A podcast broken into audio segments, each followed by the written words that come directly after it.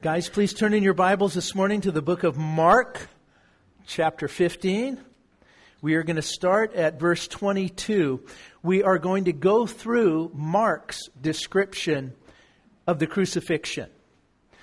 And as Mark writes this, remember Mark is writing being dictated to by Peter is what we believe. This is kind of like the Gospel of Peter that was written by Mark, one of the associates of Peter. And so this is the series of, and it just goes pow, pow, pow, pow, pow, pow, much in Mark's format. It's like 14 or 15 bullet points of the crucifixion. He doesn't dwell on anything really in particular, but he's addressing people. He's writing to people with a Roman background that are in Rome. A lot of people in Rome, and a lot of the people that he's addressing are Gentiles who are very, very familiar with Rome. That's the key. That's the direction of his gospel. And so when he talks about stuff, like, for example, he says, you know, when they crucified Jesus, whereas the other Gospels give great detail of some of the things that happened, Mark just says, and then they took him and crucified him. It was like, that's it. Why did he do that? Well, because he's writing to an audience that principally knows exactly what crucifixion is. He's writing to an audience that know exactly what Roman guards are. He's writing to an audience that is not Jewish like the audience that Matthew wrote to. And so he doesn't refer to a whole lot of Jewish prophecy. But he's writing to people that, dare I say, are probably more like us. And so as we read this, we're just going to go pow, pow, pow, pow. Well, I'm going to, you know how I do. I'll do slow pows. We'll do pow and then a little bit of a commentary and a pow. But we will go through his bullet points that he felt were the most important things to communicate to his audience about the crucifixion. Now, as we get ready to read about the crucifixion and what happened, I want you to take special note of the way that people reacted to Jesus. I want you to look for thieves that were crucified with him. I want you to look at the Pharisees and chief priests. That's how you combine those two words. I sent somebody a text yesterday or Friday morning while I was making bacon and eggs, and I sent a text to my grandson's mom, and I said, Jordan's making some PBJ sandwiches for our little excursion today while I'm making Aiken and Bags for breakfast. So if I talk that way this morning, you'll kind of figure me out, okay? God uses flawed people, am I right? Yeah. And by the way, and don't you be thinking, yeah, and man, are you flawed. No, don't be going there. But listen, did any of you see the release of the movie Jesus Revolution? You went out of town to see it? We got a few here, a few here. Amazing movie of the beginning of the Jesus movement in 1969-70 and how our church fellowship, Calvary Chapel, was ignited from a little struggling church to a movement that basically has reached to the four corners of the earth. And it's an amazing movie about how God uses flawed people to accomplish his God-sized and perfect purposes. See, you being a sinner, by the way, am I talking to any sinners this morning? You being a sinner does not stop what God wants to do. Now, I will tell you this, he will still use you even if you do stupid things and you walk in sin. He's still going to use you, but if you want to enjoy him using you, and if you want to have a real fruitful time in your life, then follow him, submit to him, obey him, and watch him and enjoy him using you. Hopefully that makes sense. But God is bigger than a weak God that can be stopped because some of his followers are flawed. He works through flawed people. So if you believe that, how many of you are qualified for God to work through? Raise your hands right now. Really good. Some of you tell me you don't like to raise your hands in church. I just saw you. You did it. So you've crossed the line. Now you can raise your hands in church, right? As we go through this, remember the purpose, the reason why Jesus went to the cross. Remember that nobody forced him to do it. Remember that he did it of his own accord. He said, nobody takes my life. I give up my life. for you. Remember that the whole motive here, that he endured the pain of going to the cross for the joy set before him. And who was the joy? What was the joy? You are. Every Christian, every person that's ever believed in him through the centuries is what he saw. That's the goal. And guys, your faces were part of that. Now, if you know Jesus, if you don't know Jesus, you don't know what I'm talking about this morning. But I want you to know that Jesus endured the horrific death on a cross. He endured not only the physical torture, but he also endured the spiritual torture of having your sins and my sins heaped upon him. He endured that because he loves you. Somebody help me with this verse. For God so loved the world that he gave his only Son, that whoever believes in him would not perish, but have everlasting life. For God so what? Loved. He did it because he loved you. He knows you're flawed. He knows what you're like. And he still loves you. In spite of who you are. And in spite of who I am. Okay, so first, here we go. Get ready for a quick trip up to Mount Calvary, Golgotha. Now, wait a minute, I'm in the wrong place. Yeah, I'm going to start back at verse 5. No. We're up to verse 22. Don't do that again, Mick. Okay. Verse 22 of chapter 15 of Mark. This is after they are on the road to Calvary, and after this guy called Simon of Cyrene has picked up the cross when Jesus stumbled and carried it out to the destination, that then it says, verse 22, they brought him to the place Golgotha, which is translated place of a skull or place of skulls, place of the skull. The place where Jesus was crucified was on the little crest of a very small hill that's outside the city of Jerusalem called Golgotha. Golgotha is the Aramaic word for skull place, place of skulls. Now, Wyatt, did we get a picture up? Okay, let's try to do this. I don't know if you can see this picture.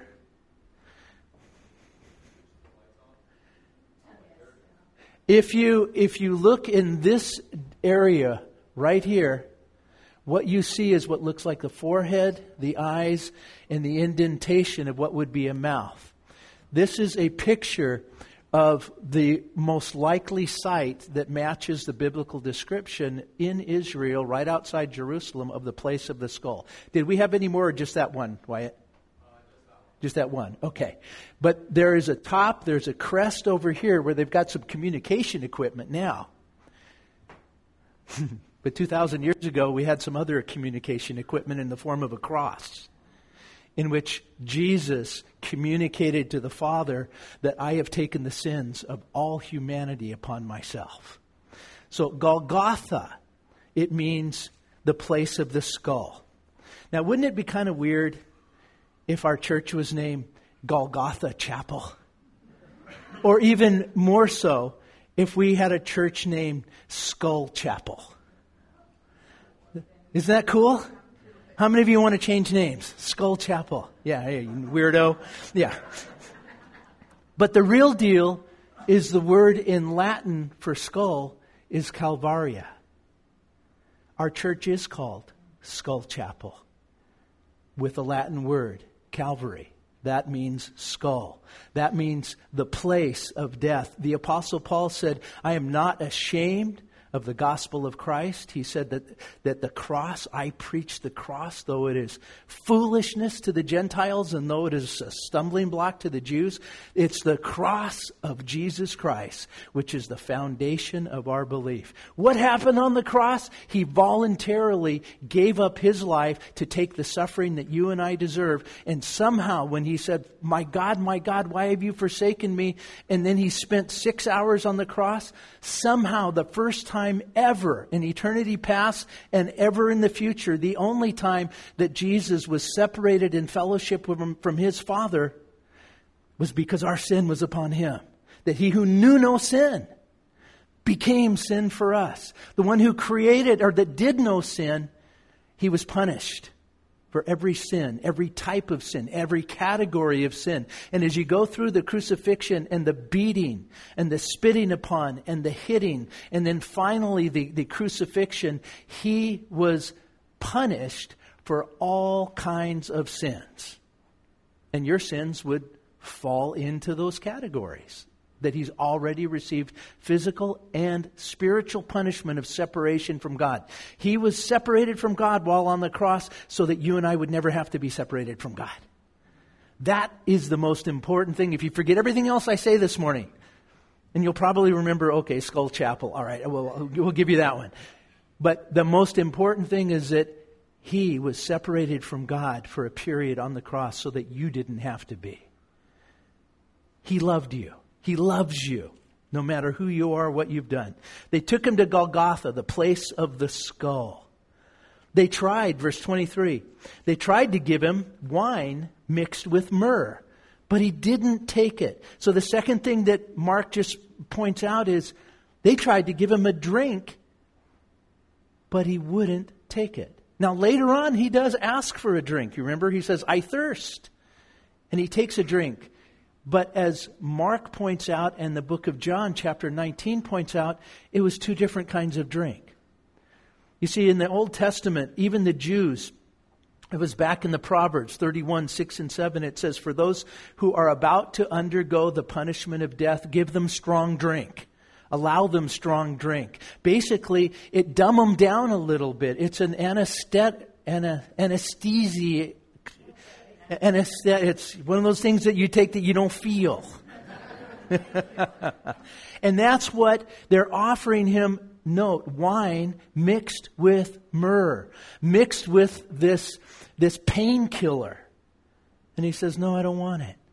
So Mark points out the fact that Jesus didn't want the pain to be reduced at all. He wanted to experience everything that every sinner would ever, that should have experienced. He didn't want it. Now we're going to find out later, he does take a drink, but it doesn't have the myrrh in it. It's sour wine. It's also called vinegar. Some of you like apple cider vinegar. I don't know what's wrong with you. I hate that. It's so bitter. Well, but what they gave him later for a different purpose was just a little drink on a sponge, and they wet his whistle with it, basically. And there's a purpose to that. So you have, here, take something that'll dull the pain. Nope. Verse 24, the next thing. And they crucified him. And that's what Mark says. And they crucified him. Four words that for his audience, they knew exactly what that meant. For us who aren't Romans and who haven't seen anybody crucified, I wanted to read to you a brief description. This is from Dave Guzik's commentary. Some of you use that Blue Letter Bible commentary. Dave Guzik is an acquaintance, a light friend of mine that I served with in Germany for a while. Description of the crucifixion. And I forgot my paper, so I had to grab it real quick on my online. Although the Romans did not invent crucifixion, they perfected it as a form of torture and capital punishment that was designed to produce a slow death with maximum pain and suffering.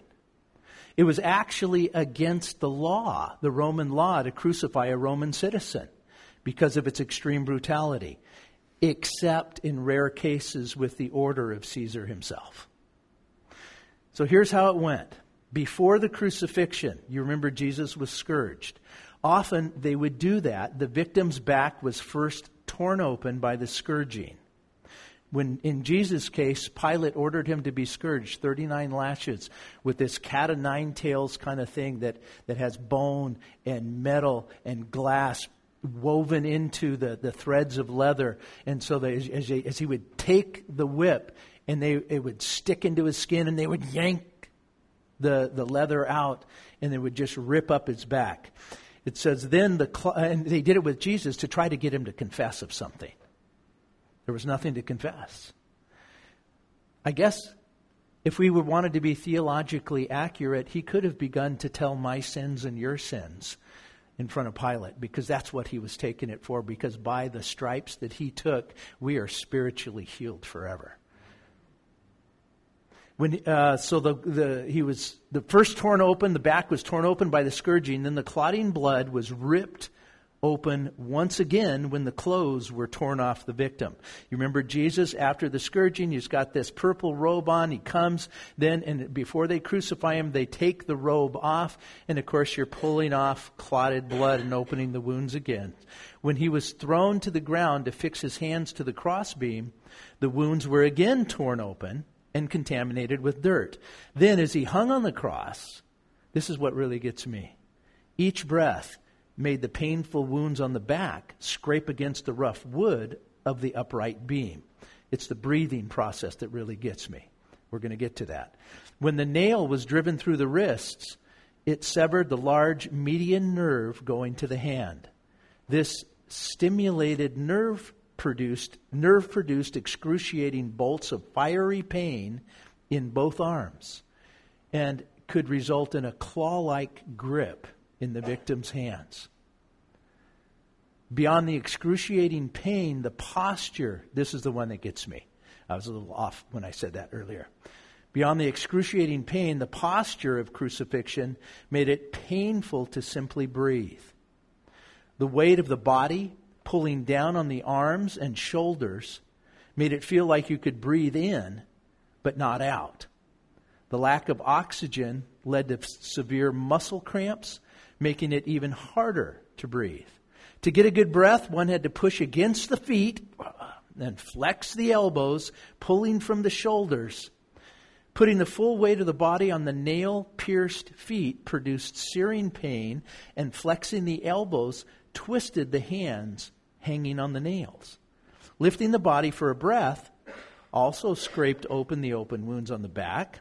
And each effort to get a proper breath was agonizing, exhausting, and resulted in a quicker death, often because of suffocation.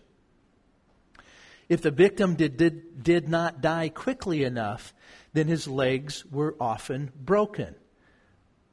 That way he would be unable to breathe, unable to push up off of the nail-pierced feet to get a breath in. Guys, that was crucifixion.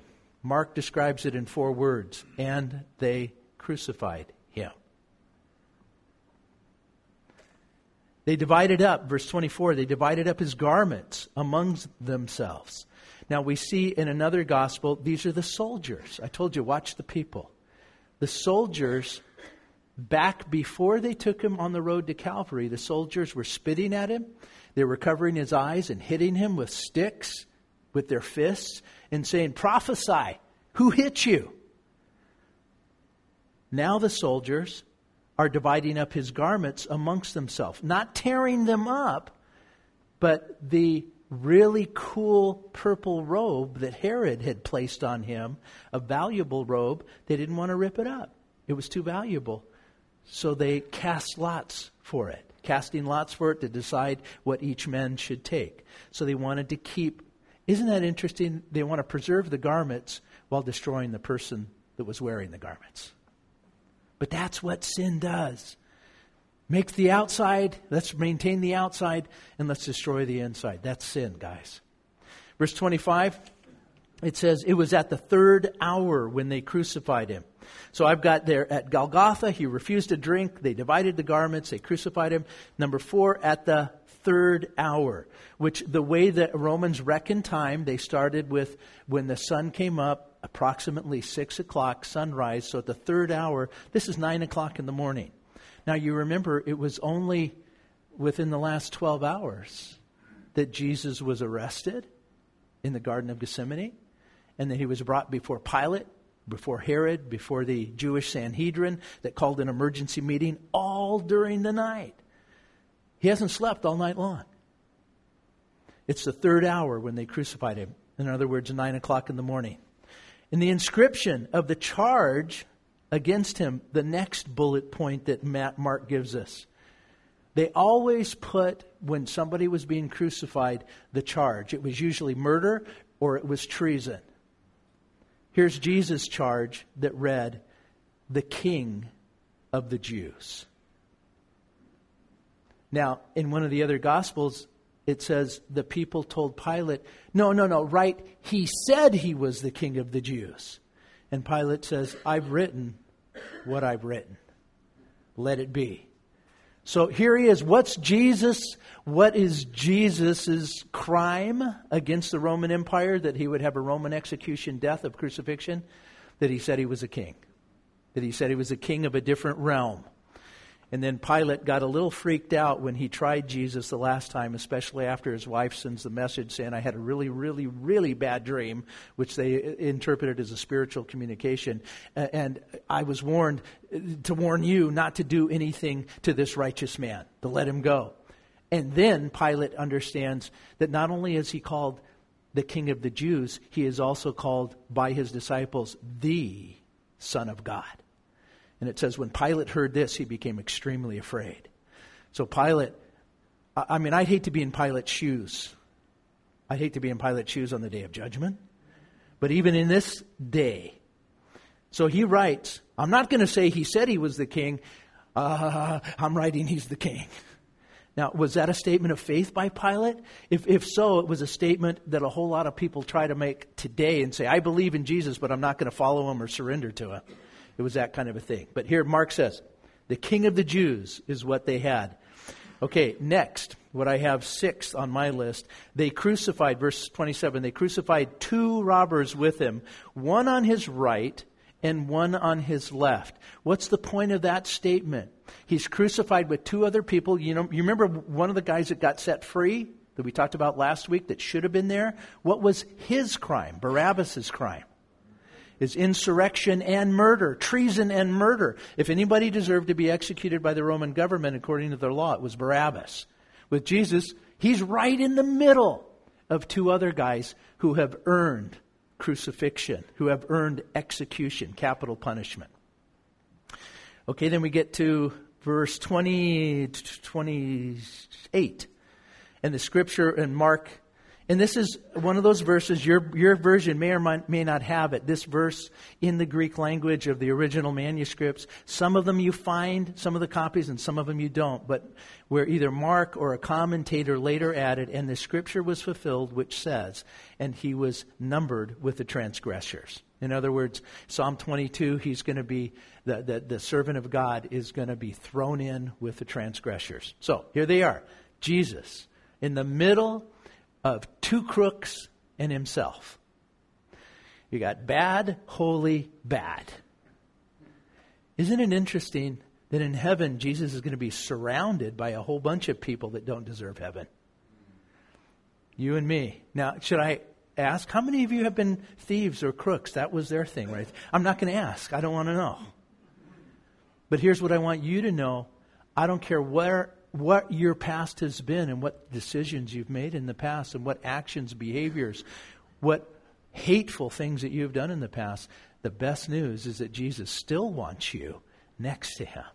He still wants to be surrounded by sinners. Yeah, redeemed sinners. Let's be real clear about that. Because he does not endorse the sinful pattern of life, the carnal pattern of life. He wants to be surrounded by sinners. That's why he went to the cross for you and me. Okay, verse 29. Next, watch the haters. Those passing by were hurling abuse at him, even dramatically, watch this, wagging their heads.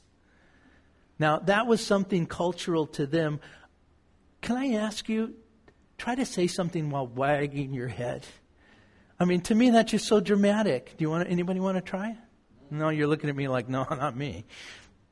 And they're saying stuff, wagging their heads, is like, oh, I can't believe what an idiot you were. I can't believe how guilty you are. I can't believe what a moron you are. And they're saying stuff like, ha, you who are going to destroy the temple and rebuild it in 3 days, save yourself and come down from the cross. So here's the passers-by. Keep reading. In the same way, the chief priests also, remember I told you to watch the people? the passers-by hurling abuse at him, haters of Jesus. In the same way, the chief priest who, along with the scribes, so the big heavyweights in the Jewish religion, were mocking him and among themselves and saying, he saved others, he cannot save himself. You remember when Jesus was arrested and Peter pulled out his sword and he starts swinging, I think, for the guy's head, but he missed and got his ear, and Jesus heals his ear. And Jesus says to Peter, Peter, put your sword away. Don't you know I could have called 6 legions of angels if I wanted to? A legion of angels, 6 legions, that's 72,000 angels. He says, these guys, he saved others, he cannot save himself. Yeah, there's a bit of truth to that. He cannot save himself from the direction and devotion of life that he has chosen. He cannot save himself from being our sacrifice for sin because he chose it. He's not going to save himself.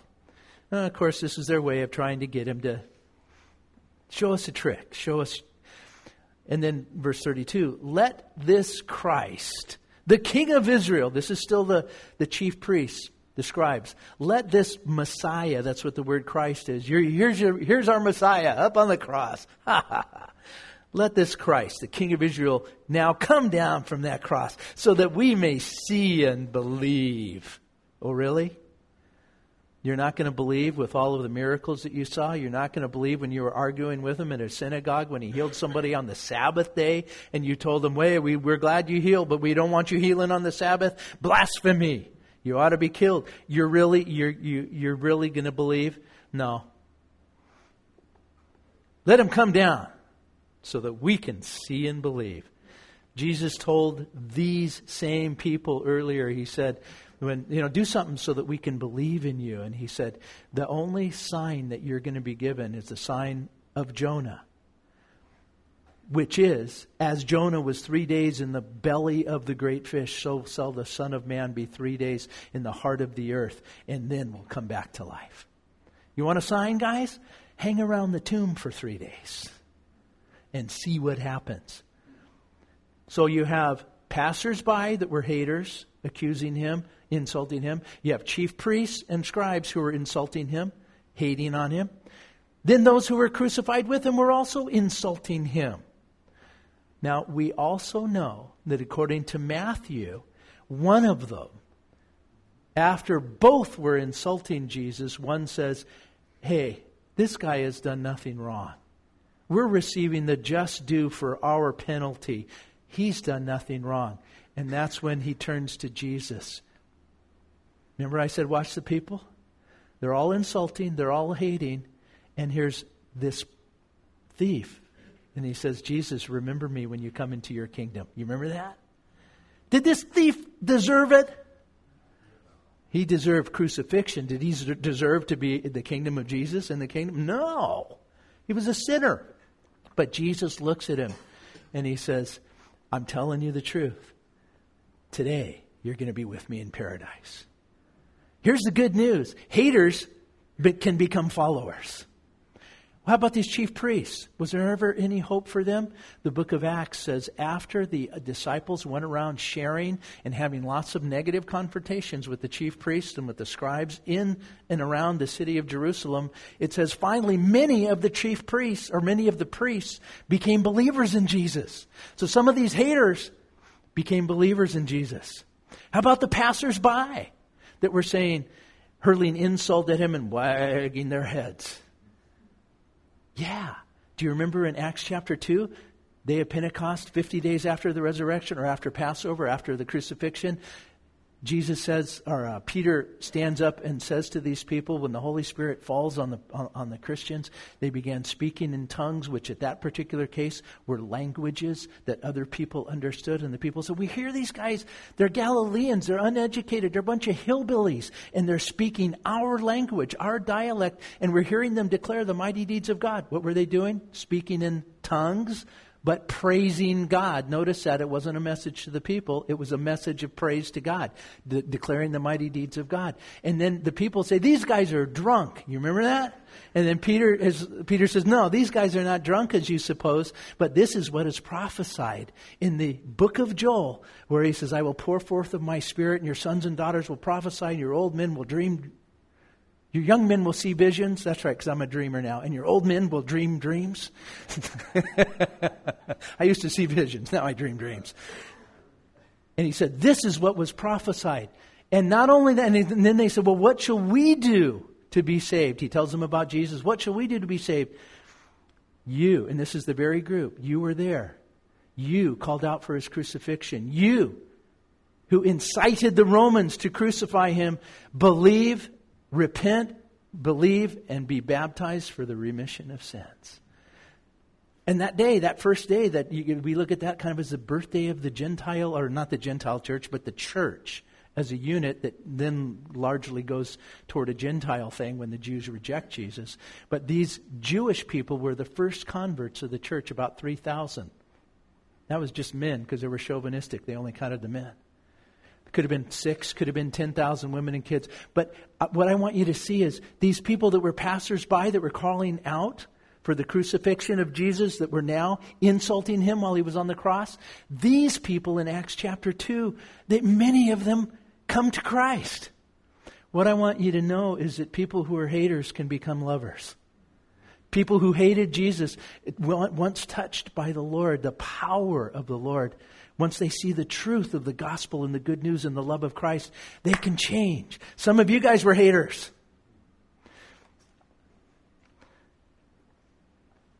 Our whole leadership board were haters of Jesus at one time. But Jesus, who is also called the friend of, somebody help me, friend of sinners, continued to reach out in love to those who hated him. Well, I don't hate Jesus. I just don't want him to be my Lord. Because I don't want him to be the boss. I want to get into heaven. I want him to be in the backseat of the car when I say, I'm with him. But I don't want him to drive. Well, the scripture tells us that we need to receive him as our Savior and Lord. If you confess with your mouth Jesus as Lord, that means boss. That means surrender to him. But here's the wonderful part of the gospel, is those of us who are apart from God, we can become the friends of God through the forgiveness of Jesus. Okay, keep going. Verse 33. When the 6th hour came, which was noon, 3 hours later, 9 o'clock to noon, when the 6th hour came, darkness fell over the whole land until the 9th hour, until 3 p.m. So you got 3 hours of absolute darkness. Now, remember I said, look at the people. The Romans had been involved in the scourging of Jesus, had been involved in the bringing Jesus up to Mount Calvary, to Calvary Chapel Hill. They had beat him. They had mocked him. They had taken his garments. And watch what happens now. 3 hours, darkness until the 9th hour. And at the 9th hour, Jesus cried out with a loud voice, Eloi, Eloi, lama sabachthani, which is an Aramaic phrase. That was their common trade language, which is translated, my God, why have you forsaken me? Which is actually the start of the first verse in Psalm chapter 22, a messianic psalm about the death of the servant of God who would bring forgiveness to the people. So in some ways, people look and they say, well, Jesus was telling people, look, you guys, read your own Bible. It's in Psalm 22. This is what I'm doing. But in another way, he was saying, my God, why have you forsaken me? For the first time ever in the existence of Jesus Christ, in the past eternity, and at that time, and then moving on, the only time that he would ever be forsaken, broken in fellowship with the Father, because our sins were upon him. So that was the declaration that he makes. Now apparently, verse 35, the declaration may have been affected by the dehydration of Jesus, the swelling of the tongue, which always would happen, the mouth, the tongue, the throat swelling. And as he's crying out, Eloi, Eloi, you know, how something like that, a lot of the bystanders did not understand him. They didn't understand that he was using an Old Testament word for the Father, for God, for the Mighty One. My God, Eloi, Eloi. And they thought he was calling, verse 35, some of them, they began saying, hey, he's calling for Elijah. He wasn't calling for Elijah. He was talking about God, his Father, and the separation from God. But I want you to see at this point, someone ran and filled a sponge with sour wine. That's that vinegar drink. Put it on a reed and gave him a drink. And then they also said, let's see whether Elijah will come down to take him down. Let's see. He's calling out for help for Elijah. Let's see what happens. But I want you to notice, and this no doubt happened. John records Jesus said, I thirst. So they give him a drink. Why? Did Jesus need a drink? He's at the end of his crucifixion. Did he need it? I don't think so. I think he understood clear well that the people didn't understand what he was saying. And so here he is, swollen tongue, dehydrated, completely exhausted. He wants something to wet the organs in his mouth so that the next thing that he says is absolutely clear. So they gave him this drink. And then Jesus, verse 37, and I'm thinking, come on, Mark, put the whole thing in here. He says, and Jesus uttered a loud cry and breathed his last. That just sounds almost anticlimactic.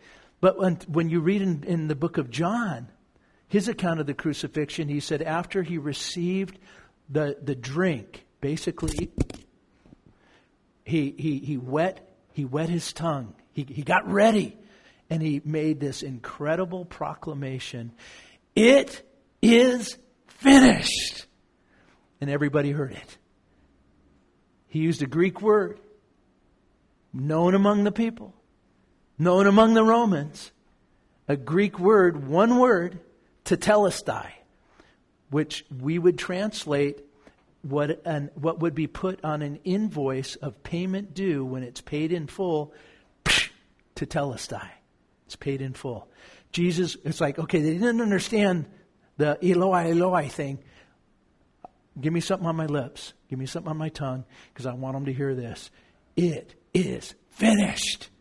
And then his head bowed and he died. Absolutely amazing. He wanted them all to hear that something had been paid for.